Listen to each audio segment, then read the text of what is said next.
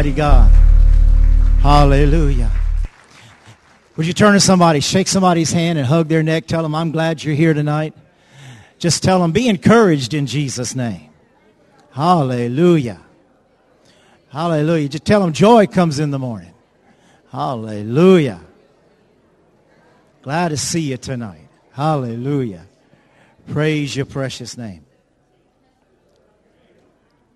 Hallelujah. Hallelujah. Praise the Lord. Hallelujah. Well, we're glad you're here tonight. We bless you. Want to recognize that um, this coming Sunday, we're going to be recognizing all of our veterans, those who, those who have served and who are serving. Uh, I had some special things made up, and they came in the mail today, so we got that in. And then next Wednesday, I'll be confirming we may be having a veteran from Afghanistan who was wounded, and he may be with us next Wednesday on Veterans Day, which is Wednesday.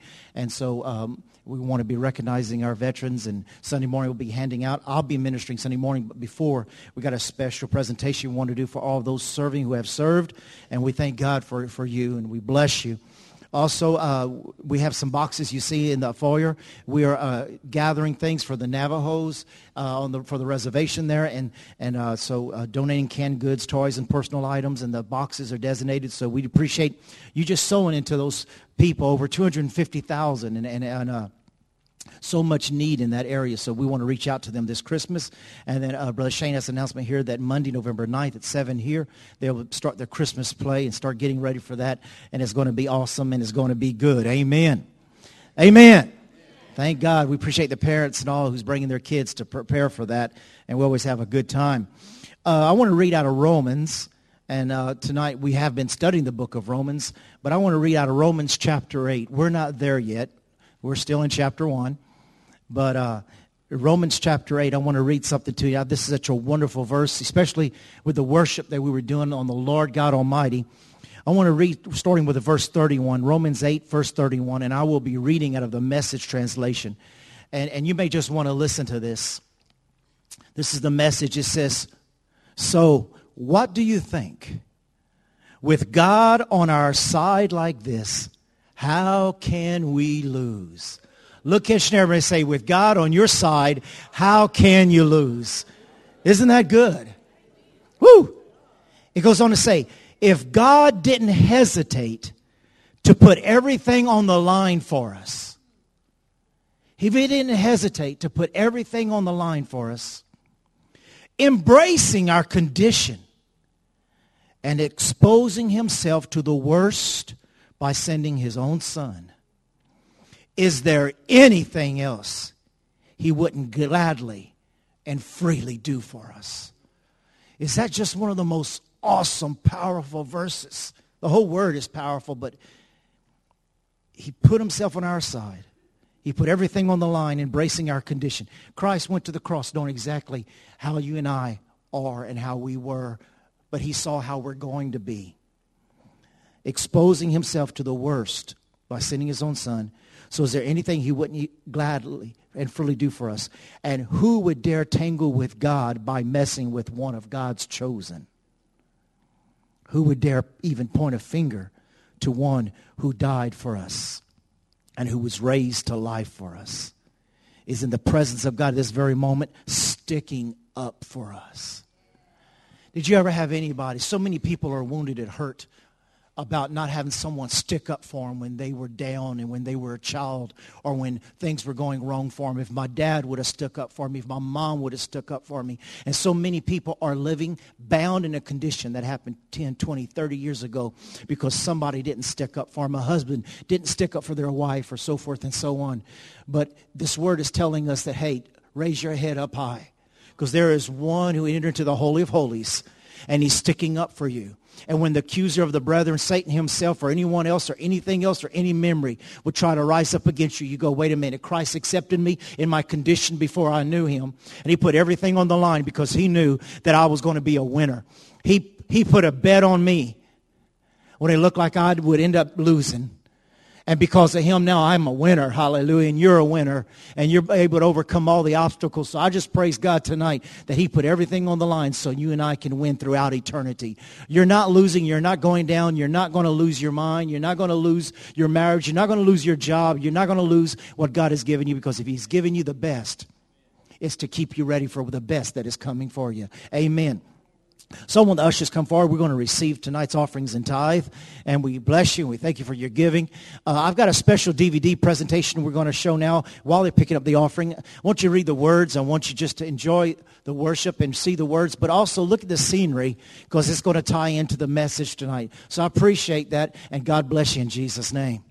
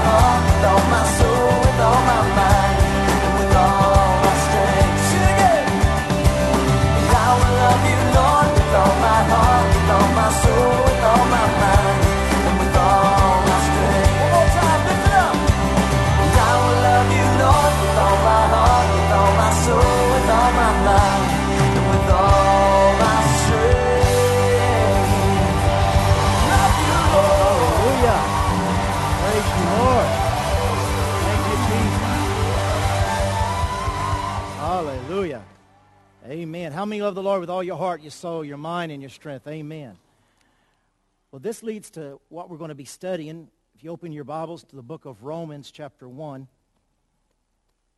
not only the words and some of the key words that we saw in this song, which I believe will come back to your mind as we go according to the word tonight, but also some of the images there.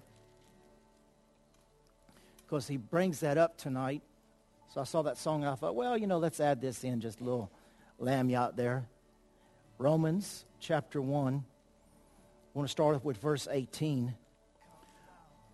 Romans 1 verse 18. For the wrath of God is revealed from heaven against all ungodliness and unrighteousness of men who suppress the truth in unrighteousness.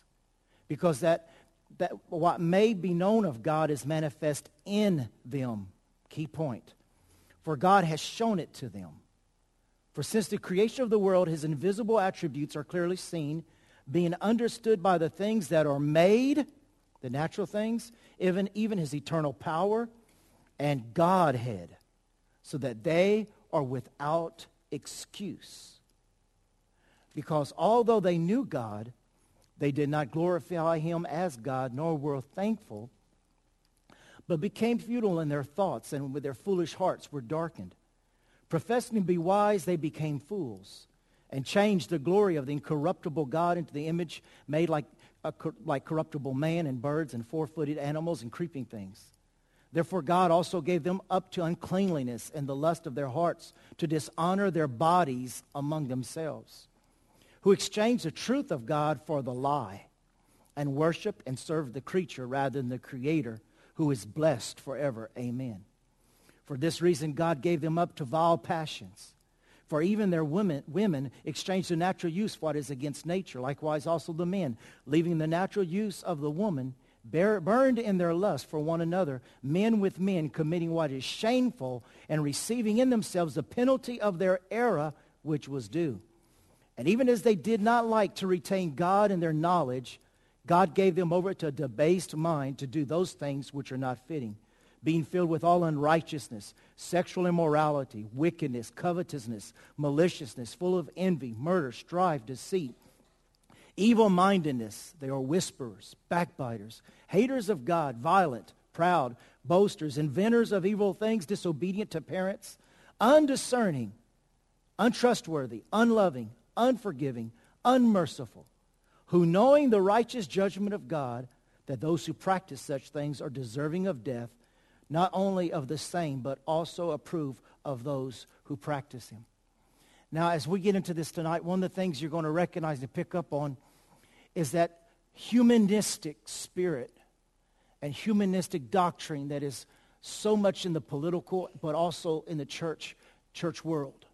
It's a humanistic spirit, which is the spirit of selfishness that man replaces the Almighty God with the selfishness to do their own desires after their own lust. And we see today, and it's not about what group is right, Republican, Democrat, it's not about race. It's about nowadays where the humanistic part is, if you don't agree with me, I'm going to step on you. If you don't agree with me, then you're going to be belittled and outdone so that we can outshine because it's not about what's good for the people, it's what's good for me. And what we see about a humanistic doctrine as we get into this tonight, we'll see, and we have to pray for our leaders, but we have to be careful that we ourselves don't get into areas where we fall into humanism or self-worship or let the flesh allow itself to be free to worship as it, as it desires. But we got to understand that we are without excuse because if you look at nature, and they showed the different things a while ago, God is saying, I've given everything in the natural to prove to men that I exist and that I'm sovereign and I'm omnipotent. And so we see here the problem is that men are trying to overrule, and the, the Bible says they're suppressing the truth that's in them to where the conscience is being seared to where there is no more conscience. There is no, you know, you need to uh, let the teacher have sex with the students. You need to go ahead and let that child, without its parents' consent, go and abort and kill and murder that innocent baby. You need to go ahead and let the government run things the way somebody sees fit. And, and who cares if there's a little bit of lies or misuse? Who cares if there's a little bit deceit? And God says that as they continue to lift themselves up and live according to their own way, that he will release them uh, into their own type of mindset and we see this exemplified in the life of King Saul. The spirit of Saul is a spirit of humanism, where we will never get to the destination God wants us without going the direction God has for us. We got to understand that God has a direction written in his word. It's the way, the truth, and the life. It's the way to abundant life. It's the way to peace. It's into the it's the very way into the best that God has prepared. It's but it's through his directions that we'll get to the direction and the place where God wants us to. And we've got to understand that even as King Saul, he was determined to get anybody out of his way that didn't agree with him. He was selfish. He was willing to lie to look good in front of the people. It was not about having a heart that pleased God. It was about having a heart that people could admire. When he, the prophet went and rebuked him about lying, he says, just walk with me and make me look good in front of the people. I want to look good in front of the people. I don't want to be shown false. I don't want to be shown a liar. I want to look good. It doesn't matter what God thinks about me. I want to look good in front of the people. And we see this just trying to creep in all kind of areas in our nation and trying to creep for years. It's a way the enemy tries to come in and creep into the church. But we are without excuse, but we know God. And it says that when we keep walking according to the knowledge we have inside of us, the truth, the spirit of truth that's been put within us. Many of us here, we've been received the word of God since we were a child. And that word is stored up. And when we were, get older and as we grow and we confront things, we don't have to let go of the truth just because it seems right with other people. But we want to walk right with God in every area of his statutes and keep his word right. Amen.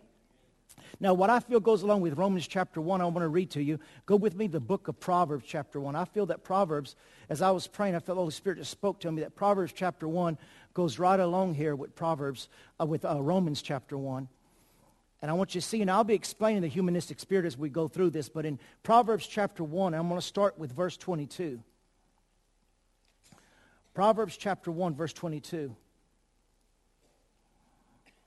It's a warning here. And it's a warning for the church, and it's a, a warning for people who, who, who read the word and who listen by internet or by CD. It says, How long, you simple ones, will you love simplicity? For scorners delight in their scorning. There's a delight, there's a sense of importancy of scorning and mocking. Can you imagine just a few weeks ago? Did you hear about the football player who made a touchdown and raised his finger and pointed towards God and they they counseled the touchdown and penalized him 15 yards because they said it was for ex, excessive celebration? But yet you see them make touchdowns and they can shake everything that can be shaken and wibble and wobble everything that can be wibbled and wobble and there's nothing but touchdown. But if you if you show god the scorners will penalize you. And that's exactly where we see things are trying to go and we have to be ready for that type of persecution. But one thing we do have to know it's not always going to go good with those who seem to have it good there will be the vengeance of God that falls, as it says here. And it says, For scorners delight in their scorning, and fools hate knowledge. Don't tell me there's anything wrong with a man with a man and a woman with a woman. Let's, let's don't show partiality here. Let's get books that, that show that it's okay to have a mixed marriage and, and uh, I mean the same-sex marriage and all this other stuff. Scorners scorning and fools receiving knowledge. Verse 23 says, Turn at my rebuke. Surely I will pour out my spirit on you. If we don't have the spirit of the Lord, we will have the spirit of the enemy and Antichrist. And I will make my words known to you. Because I have called and you refused. I have stretched up my hand and no one regarded. I'm not listening to that. That's old school. Because you disdained all my counsel and would have none of my rebuke, I also will laugh at your calamity. I will mock when your terror comes. When your terror comes like a storm and your destruction comes like a whirlwind, when distress and anguish come upon you, then they will call upon me, but I will not answer, and they will seek me diligently, but they will not find me, because they hated knowledge and did not choose the fear of the Lord, and they would have none of my counsel. They pushed down the knowledge of God. They pushed it aside and despised my every rebuke. Therefore, they shall eat the fruit of their own way and be filled to the full with their own fancies. For the turning away of the simple will slay them, and the complacency of fools will destroy them. But whoever listens to me will dwell in safety. Hallelujah. And will be secure without fear of evil. Now, this is a strong word, but this is the word that Paul was given to the church at a time where they were compromising and you couldn't tell the church from the world and always attack against the body. And so as we read these scriptures here, we have to pay the most earnest heed. And even thank God for the rebukes. Thank God for the fire. I thank God as, as we sing. And they used to say, you know, I, I don't believe in trials. I thank God for trials. I thank God for testing. Shadrach, Meshach, and Abednego would have never got where they got without the testing. And so I thank God for the fire and the testing because one thing, I want the rebuke of God. If there are some areas in my life that is not right with God, I want to be, I want to have a wake-up call through love and not through vengeance or suffering. The Bible says in Ezekiel 18:4, the person that sins shall die. This is the thing that I know was enough for God to send his only begotten son to pay a price because sin causes suffering. If you're taking notes, you need to write that down. Sin causes suffering. And it lists things of this, some things of the sin here. And, and, and we, we read some of these things, and we're not going to get into it tonight. But so many times it's so easy to suppress the truth, not regard the rebuke of God, not listen or heed to the counsel of God. And how many times uh, we see marriages breaking up, and, and, and you hear someone saying, well, look, this, the, I, I, fell in love, and this is a good Christian lady, and, and, and I felt like it was okay to go ahead and leave my wife or my husband to marry her. Well, what's to make you think that she's not going to leave you like she left the last one? What's going to make you think that he's going to leave his wife or not leave you like he left the last one? And we live according to what we think's right, and we try to uh, consider things. You're going to see the word, they live according to their imaginations. Whatever we consider is right, whatever we consider is the right direction, but it doesn't always live, lead to a life of peace. You know, the Lord telling us not to sin, it's not to rob us from a good time. Listen, I have a good time without sinning. I don't have to wake up in somebody's bed worried about somebody else's diseases, worrying about dying in young age, worrying about somebody's soul ties, worrying about dying and going to hell. I, I go to bed with a good conscience. I get up with a good conscience. And hey, that's an awesome life right there in itself. Amen. But we see here that the prophets of old said, if you're not obedient to God, wrath will involve you in either ruin or disaster. We're saved from the wrath of God, but if we continue to repress the truth of the word and not obey what God is telling us, that is called rebellion, and rebellion is the sin of witchcraft, and witchcraft is going against what God loves and God wants. Wherever we fall into the sin of rebellion, I'm not going to obey God, that's rebellion. I'm going to do things my way. That's the spirit of rebellion. That's what Paul was talking. Uh, the humanistic spirit of America is rebellion against the principles. And as someone once said, what Paul was talking about, it's morals that make a nation. And it's the forgetting of morals that destroy a nation.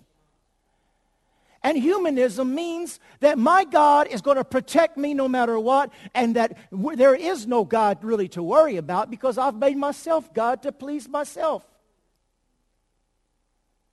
And there's consequences to these things. And Paul is warning the church about take heed. Take heed to yourselves and be careful. A man once wrote, in the 19th century, one lesson and one lesson only, history may be said to repeat with distinctness that the world is built somehow on moral foundations. That in the long run, it is well with the good, and in the long run, it will be ill with the wicked. How many are glad we're not wicked? Amen. We're not wicked, but we have to be careful of the things that we see here. Suffering follows sin. How many of you know if you don't have rain, the laws of a harvest is broken. How many of you know uh, that they showed the other day they were blowing up this building to fall down. And when they exploded the bombs, it wasn't done right, and the building fell over backwards next to another building instead of falling straight down. There are laws to architecture that if they're broken, they won't work. Well, there are laws by God that if we break them, there are certain things that are just not going to work in our lives. And so it's talking here about being careful because we are left without excuse. Instead of looking out to God, we look out for ourselves. That's what Paul is warning us about. Be careful that you're not looking just out for yourself and that there's the thinking of we're wise while all the time we're fools thinking that we're getting away. And fools they are fools because they make their ideas, their opinions, and their speculations the standard of life. Well, you know, you can, you know, the, the, the, preacher today, you know, people can go for, away and say the preacher today was preaching his opinion, his interpretation of the Word of God. If you study the Word of God for yourself, it is very clear. The soul that sins shall die. Choose this day whom you will serve. And many people say, yeah, but that is so much Old Testament. We're under grace. Well, we're studying in the New Testament tonight. And you can't suppress the truth. You can't live according to our own opinions and ideas and speculations. We've got to live according to the will of God. Jesus prayed it, thy will be done on earth as it is in heaven. And so sinners many times are making man the master of things and setting our own standards by our own opinions and living self-centered instead of God-centered and looking to ourselves. Uh, and, and how many you know that if you don't look where you're going, you're usually going to fall? And so we've got to look where we're going. The word there we read in Romans chapter 1 is idolatry.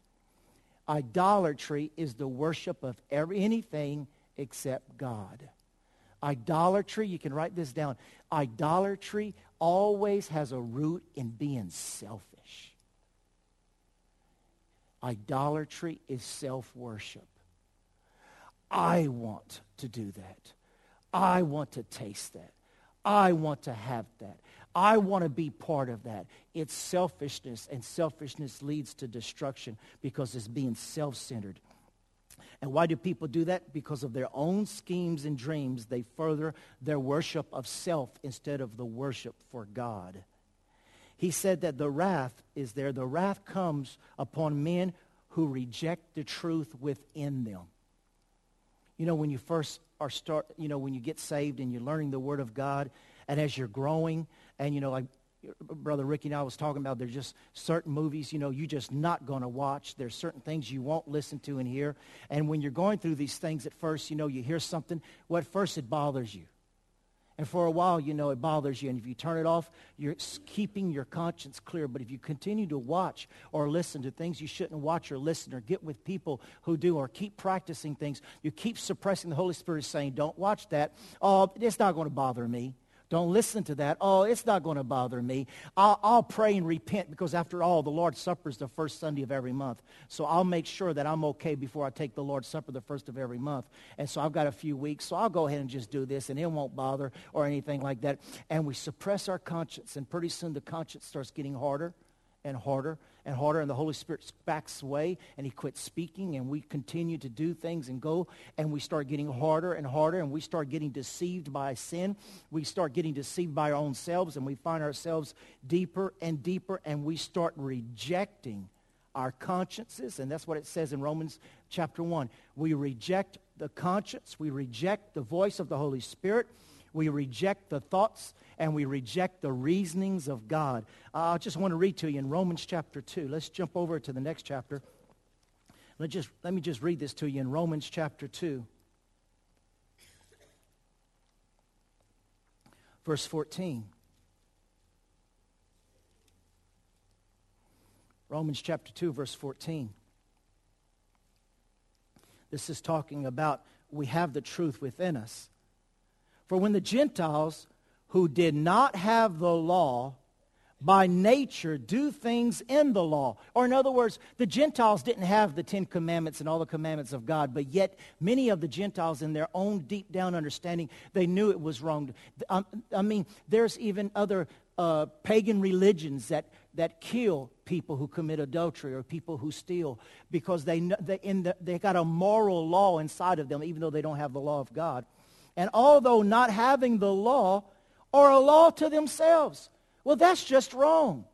There's consequences to that. They don't have the law, but they know it's wrong. Verse 15. who show the work of the law written in their hearts. Listen to what it says. Their conscience also bearing witness between themselves, their thoughts, accusing or else excusing them. Whoa. Accusing or excusing. This is the New King James. Accusing or excusing. Verse 16 says, In the day when God shall judge the secrets of men by Jesus Christ according to my gospel. Wow. That is strong. The day that Jesus will judge the secrets of men. Nobody knows, but God knows. And he talks here that you excuse, or a man finds it easy to excuse. I don't know how many times I've, I've, ministered, even in third world countries, and why, why, do, why do the men, why do you think that you have to have all the women in the world? It's because I'm Latin. And then the French will say it's because I'm Frances, I'm French. And then this one will say it's because I'm Italian and they'll all give excuses. But how many know man is man, is sin and sin, and, and it doesn't, you can't make excuses. Why? Well, my daddy was that way, and that was the way I was brought up. Okay, but now you have your own conscience. You don't live according to your daddy's conscience. You live according to the conscience of the Holy Spirit that lives and dwells within you. Well, it's a generational curse. Well, then break it. It's a generational curse. Well, break it. You are born again. You have a new nature inside of you. Well, you know, it's just there's so much out there. You know, I don't know what I'm missing. Yeah, you're missing hell. You're missing that your secrets will be revealed on that day. And that's what Paul is trying to bring across. However, men, men chooses not to know God. I've heard people tell me, yeah, I saw so-and-so in church, but they acted like they didn't know me. And I called them by name, and they didn't even look at me. Brother and sister, that ain't nothing compared. If you get yourself in a pickle and you need God, and you go, God! God says, you acted like you didn't know me when I was trying to call you out of that mess. And now all of a sudden, you know me and you want me to acknowledge you? Now you call on me. But I appear to you in dreams. The preacher preached to you, but you weren't listening to the preaching, you were daydreaming. You weren't following in the Bible because who needs to follow in the Bible? That's old school. Who needs to study? Who needs to listen to the messages they miss out? Who needs to pray? Who needs to go and hear the restraints? God says, my children need it. Because they call, they choose not to know God. He even chooses to take the truth that is within him and suppress it. Man rejects the knowledge of God that's within him, and that opens the door for the wrath of God, rejecting the knowledge of God. And he says, men are without excuse. They go, well, I never heard about that. He says, you know, people say, you know, well, I never knew there was a God. We lived in third world countries. I could show you three videos back to back that the descendants of the, the, the Maya Indians and the descendants, the Koja Indians in South America, I filmed, we, have, we her and I together, we filmed their sacrifices and their uh, prayers and worship to other gods. There is something in man who prays to a higher power and they don't know who to pray to all the time. They don't know who this God is. They need a bunch of gods because they keep searching. There is something inside of man to worship something. Something inside of him tells them to sacrifice and something inside of him tells them to live moral lives. And when we take that truth and we suppress it and God is saying, wait a minute. He says it there in the book of Romans. Just look. Just take one hair from, one, from Brother Buddy's head. And take it, and the DNA would tell you about him and his father and his mother and so forth and so on. You can get on Ancestry.com, and if you want to make sure you have found the right lineage of your family, You get a Q-tip and you put it in your mouth and stick it in a plastic thing and send it to them, and they'll identify whether you're really kin to the king or the prisoner, the priest or the prostitute. Because we all want, want to choose our lineage, but it's amazing that when you start studying your lineage, you find out there's two different, there's two different ways. You're either kin to one or the other. And that's what God is saying here. I've showed you in nature. Look at the body. Hold a baby, and how can you say there's not a God? Look at the clouds and look at the trees. Look at all that God has done, and you're going to say there's not God. No, even those who's never heard the God or had the Bible presented to them, somehow they feel there's a higher power because this is just too awesome to exist by itself. I reveal it in, in beauty in the body, intelligence. It talks about the energy and the power of God, the purpose of God, the glory of God, the honor of God, the creator of God who provides for all that he's created. And he says, men are without an excuse. Men are without excuse. Man has every evidence within creation showing that God does exist. But yet, how many still reject God as creator? They argue over the age of the bones that they find. They argue and, and over all the other different things and try to try to prove that there's not a creator, but everything keeps pointing out because when you get to the very end, they still say somebody had to even cause that to start. They want to refuse. But what's dangerous is we, we think it's so foolish not to believe in God as creator. But yet God believes it's foolish that we can practice a life of sin and get away with it. Because as they repress the truth that there is a God, we repress the truth that God is holy and pure and beautiful. Man is without excuse. Therefore, man has no defense to answer, to reason, or even justify himself before God. It's totally based upon the blood of Jesus Christ and us being saved from our sins and living a life for him. There is no way I will stand before God and ever be able to justify and argue over my secret sins. That will not pass in the court of the holiness of God.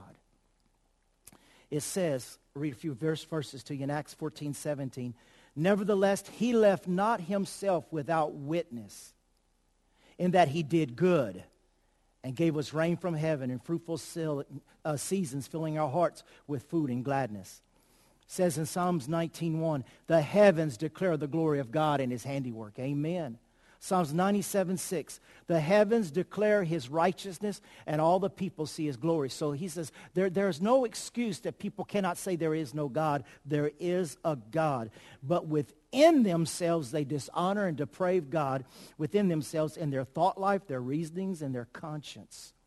It says they did not glorify him, they did not worship him, and they not, did not serve him as God. And that song tonight was, I'm going to serve you with all my heart, my soul, my mind, and my spirit. Nor did give thanks to him, nor praise him, or magnify, or express, express appreciation to him. He says, I'll give you over to vain imaginations. The word imaginations there in Romans chapter 1, imaginations means thoughts, reasonings, arguments, conclusions, and speculations. Paul is warning the church about being careful about our reasonings and, and uh, arguings and conclusions and speculations. It's so easy to argue with ourselves. Well, you know, is this really wrong? Is that really wrong? Am I really opening a door if I do that? God, you know, I, if I just get to do it one time, and how many of you know that one time is enough? They say one time with crack is enough to keep you addicted for the rest of your life.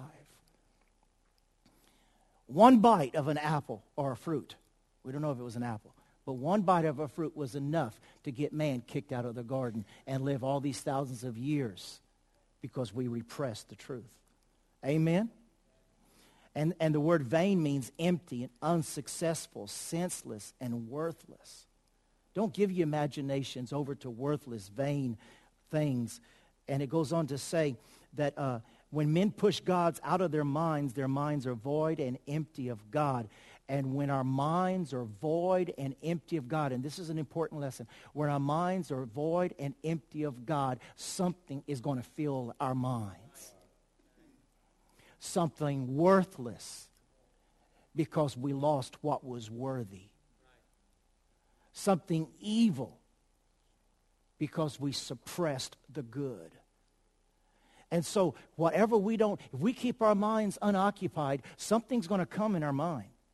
If we go a few days without prayer and the word and worship, well, I tell you what, the, the God of this world will, is ready, and everything is already ready and full and pointing towards the things of this world of empty, void, worthless, deadly poisons to come into our hearts and our minds to fill our minds and our hearts with that which is evil. So we have to be careful that our minds are filled with God and not with self.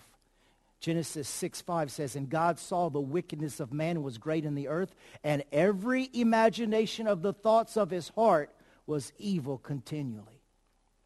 Psalms 10 4, The wicked, through the pride of his countenance, will not seek after God. God is not in all of his thoughts. How many of you have had friends and people you know and say, listen, and, they, and they're telling you their problems, and you tell them, look, you need to get in church. Oh, yeah, I, I know that. I know that. I know I need to get in church, but they don't. How many times you've known people like that, and you tell them, or you see somebody who came to church, you say, listen, and they tell you, look, man, I'm going through all kind of stuff right now. You need to get back in church. Yeah, I know, I know. They're suppressing God out of their thoughts because they want to continue to do what their thoughts are telling them to do. I'd rather serve what is worthless than to serve he who is worthy. And it leads to death and destruction. It talks about Proverbs 15, 26. The thoughts of the wicked are an abomination to the Lord. And Ezekiel 18, 12 says, Then he said unto him, Son of man, hast thou seen what the ancients of the house of Israel do in the dark? Every man in the chambers of his imagination. Nobody knows what I'm doing. But God sees what is done in the chambers of our mind and our thoughts. God sees what is done in the chambers of our mind and our hearts. I share with brothers and, and, and share with sisters about when they say, you know, uh, when we talk about how you're supposed to hug the opposite sex, sex in church and how you're supposed to treat the other, your brothers and your sisters with respect. And the thing I tell them, you've always got to think about every lady as your sister. Every lady is your sister. And every brother is your brother so your mind don't go there. And then when people on the street watching what you look at watch what you hear. You somebody the people went to a concert saturday night and they were all saying the same thing. They got so sick of that country music because it all was about fooling around and taking off with somebody else's wife and dog gun and boat. I mean, all that music does, and you listen to hours of it. You listen to it every day, and it'll fill your mind and fill your heart and you, you're seeing the devil's TV screen showing it's all okay. And your conscience starts getting seared, and then you start thinking, that's okay. And it's not. And he says, I'm going to judge even what's done in the chambers of the heart. Because he talks about, they said, God says in Romans, their heart is foolish. It's darkened. That word foolish means it's senseless, without understanding, and it's unintelligent. And the word darkened means it's blinded, unable to see. Holy Spirit, open our eyes to see what is blinding my conscience and my heart. Help us tonight. Oh, Holy Spirit, help us tonight. That if there be any darkness over any area of our conscience, of our soul, if there's anything that is distracting us from walking in your perfect will, as your word is teaching us, we don't want to live a life suppressing the truth. We want to live a life of the truth. Only your truth can set us free. So, Father, we thank you for light. We know that darkness cannot abide in the light, and we desire to abide in the light of your word. Forgive us for any area where we have compromised or reasoned that this is good or that is good. Lord, help us not to call ourselves judge over things, but to allow the Holy Spirit to judge that which is good and that which is evil. We pray, Holy Spirit, in Jesus' name. Amen. Men suffer empty imaginations, darkened hearts, because they do not glorify God or offer God thanks. The Bible says in Matthew 7, 26, 27, And everyone that heareth these sayings of mine and doeth them is like a man which builds his house upon the sand, and doth not do them is like a man who builds his house upon the sand. The rain descends, the floods come, the winds blow and beat the house, and it falls, and great is the fall of it. And James 4, 17 says, Therefore to him that knoweth to do good and doeth it not is sin. When you know what is good and you don't do it, it's sin. And sin opens the door for death and the curse. And Paul is warning us here and he's teaching us here. Get full of the word. Practice on the word of God. And another thing that we're being warned here is the rejection of God and God's ways. It's pride. How many know God hates pride? It's a rejection of what God wants for our life, to become prideful and turn away from God. And here's part of the humanistic doctrine. Oh, come on, you're too, you're too smart to believe that, there really is a God and to really believe there's a hell? Come on. Who's seen hell and who has seen heaven? Have you seen God? And that's humanism. How can you believe in something you haven't seen nobody else has seen? It's a fragment of someone's imagination. Too in, you're too intelligent to be one of them Bible thumpers. I mean, you hear the language of the Bible? You, you, you're too intelligent. There's too many new things to get a hold of. You still believe that old stuff? That won't work for you. You're too intelligent. You're too capable to look after yourself. You're smarter than that. You're too resourceful not to create your own world and your own future. You're too masterful not to trust in your own humanistic ideas. And you're too reasonable and rational not to create your own standards and laws that control your life. How are you going to let what somebody preaches and tells you or teaches you control your life? You're your own person. You're your own man. And both Frank Sinatra and Elvis Presley both sang it, I did it my way. And my wife made a, a point today while we were sitting down drinking tea. She said, isn't it something that the iPhone and uh, all these other things, it's all coming out I, I, I iTunes, is so many things that starts with I. And how many of you know if you go read the book of Ezekiel, that's exactly what Lucifer, the head angel, said constantly. I, I, I. How many know for us it's he, he, he. Amen. Amen. Men profess themselves to be wise. Men's hearts and minds are emptied of God. Men have to fill their hearts and thoughts with something else. They have to have some God, some other guiding light or principle to give purpose and meaning and direction to their lives. You see, if God is not everything for me, I'm gonna I'm gonna find something pleasing in the world. And how many know the ways the wages of sin is death? But how many know that there's a there's a season that things in this world may be fun and fulfilling, but it'll always end in tragedy. They have to replace God with something else. They have to have something and some standard, some rule, some person, some God thing by which they can guide their lives. Therefore, men dethrone God and erase God and his holy word from their lives and their conscience. Think about it. Every time I do my own thing and I don't repent and I'm, I'm determined I'm going to live this way, I'm taking an eraser and I'm erasing every time I'm erasing another scripture out of God's word. I'm erasing it for me. His words are eternal. But every, I'm determined. I, am going to live a life of sin. I'm going to practice sin. I'm going to do what pleases me. And every time I do that, I'm erasing. I'm erasing and making void. I'm erasing this word and God from my conscience so I can be free to do as I please. I mean, when you can counsel people who say they are Christians and they'll look at you and tell you, Preacher, I don't care what you say, but the next woman I get, I'm going to live with her and try her out for a long time before I marry her because I want to make sure it works. When they, they don't even breathe a second breath to tell you, I'm going to live with them. I'm purposely going to live with them before I marry them No matter what you or the Bible says, I'm purposely going to try them out to see if I can live with them or not. Well, you're erasing the Word of God. And you're erasing God and your conscience from life. And I'm just telling you right now, no matter how good it is before you get married, you've opened the door for a curse that'll continue. Go ahead and be prideful and tell me or tell anybody, tell God, tell his word, I'm doing it my way.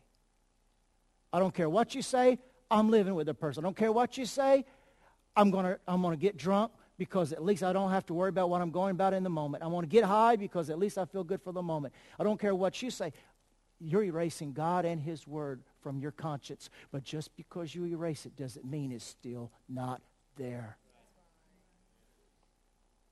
That's what Paul is saying. This is some powerful stuff, amen? Aren't you guys for the people listening by internet and not you? Amen. Love you too. Yeah, love you too.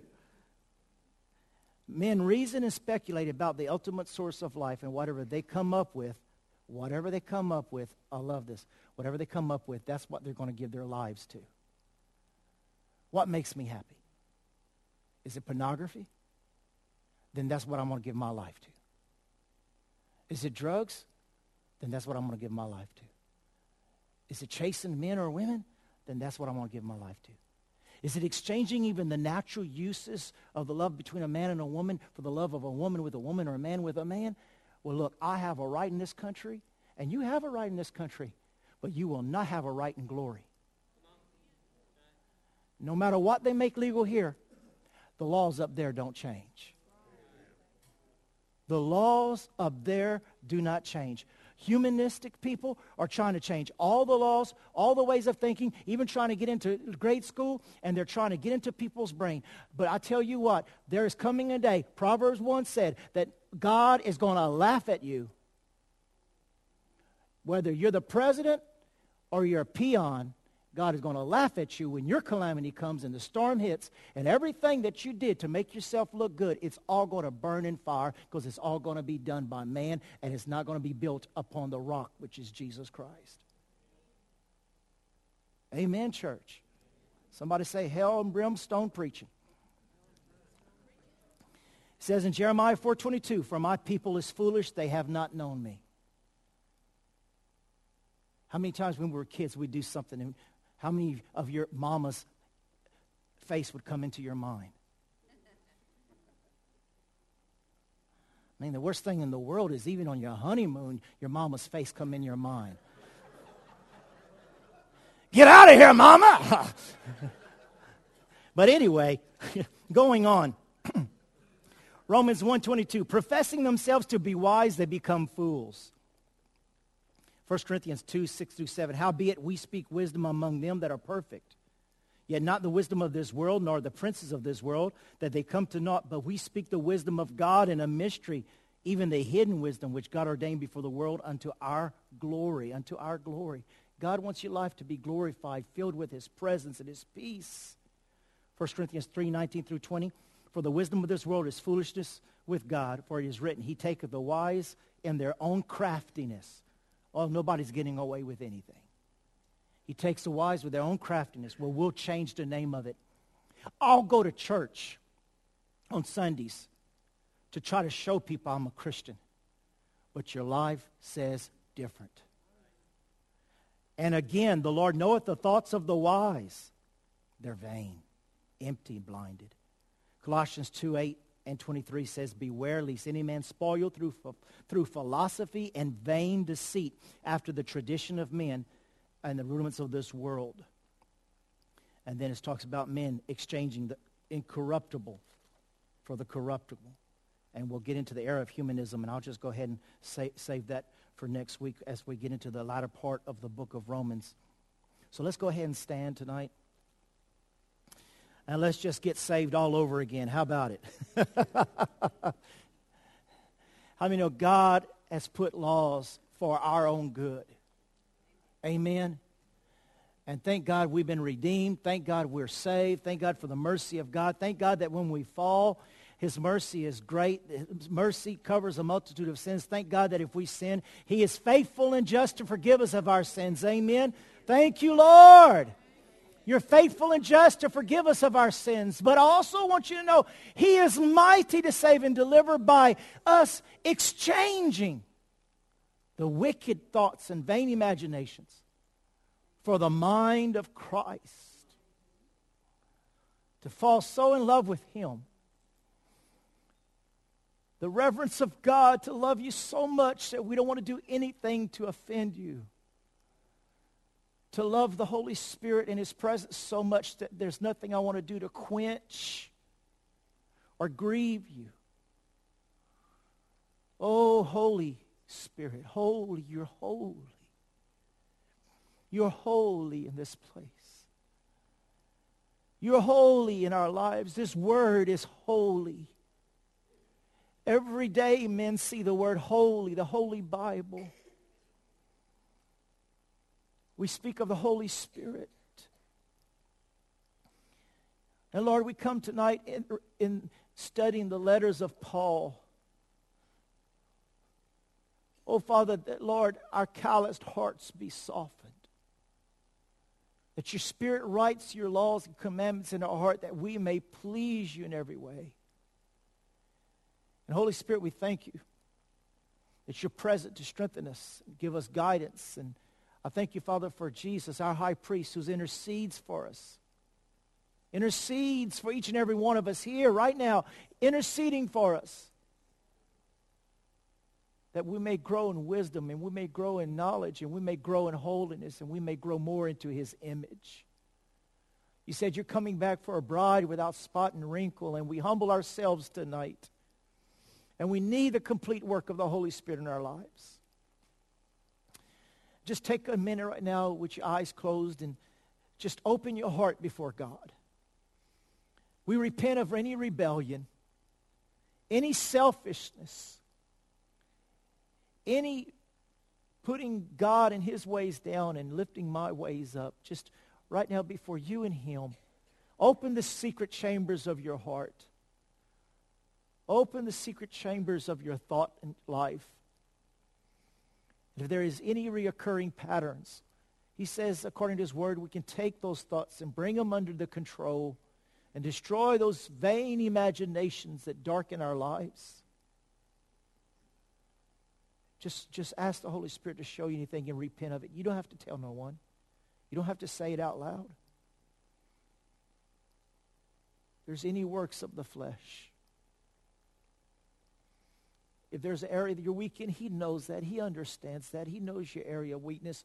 But you you show him and prove to him that you truly desire to change.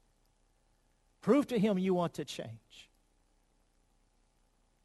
Convince him that you are repentant. Convince him that you want to live for him. Passionately convince him that you are sorry and you want to change, even though it's hard. Open your heart before him tonight. Open your heart before him tonight.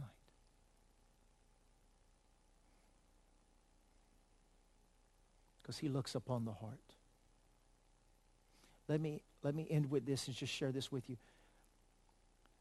David was a lot worse of a person than Saul was.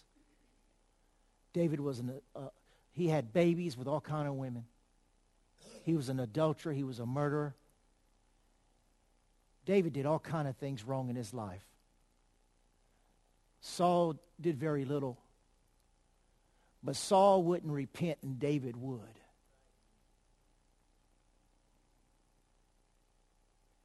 And God called this man that was so eaten up with lust that when he was old and dying, they took a virgin and threw him in the bed to see to test if he was alive or he was dead. That's how bad David was fought with lust all of his life. So when he was dying, they threw a virgin in there, and when he didn't respond, they knew king's dead. That's pretty bad. But he was the greatest king that ever lived, though, because though he was not perfect, he had a heart that he wanted. He said, Lord, search me and know me. If there be any wicked way in me, lead me in the way everlasting. He didn't want to live for himself. He wanted to live for the glory of God. and he lived a repentant life. Saul wanted to look good in front of the people. David wanted to look good in front of God. David wanted, Saul wanted the prophet to hold his hand and walk in front of the people. God, David ripped his clothes and danced naked before all of Israel because he wanted to look good in front of God and not look good in front of the people. Tonight, I believe the challenge is we want to rend our hearts and we want to make sure we live a life naked and pure before God. That we're living a life that pleases him not a life that's pleasing ourselves. I mean, how many have been challenged? Amen. We, I've been challenged tonight. And I know you're living a good life, but I've been challenged. I'm going to live even better. Amen. I know I'm the only one raising my hand, but God sees my hand and I'm honest. I humble myself before you. Okay, I see that half of us are going to heaven and the other half are going to hell. I see that, but that's okay. We'll pray for you. Next week you'll have your hand up too. But but I confess that he that begun a good work in you and I will finish unto the day of redemption. Hallelujah. Let's thank him for that. Amen. Let's thank him for that. Hallelujah. Thank God.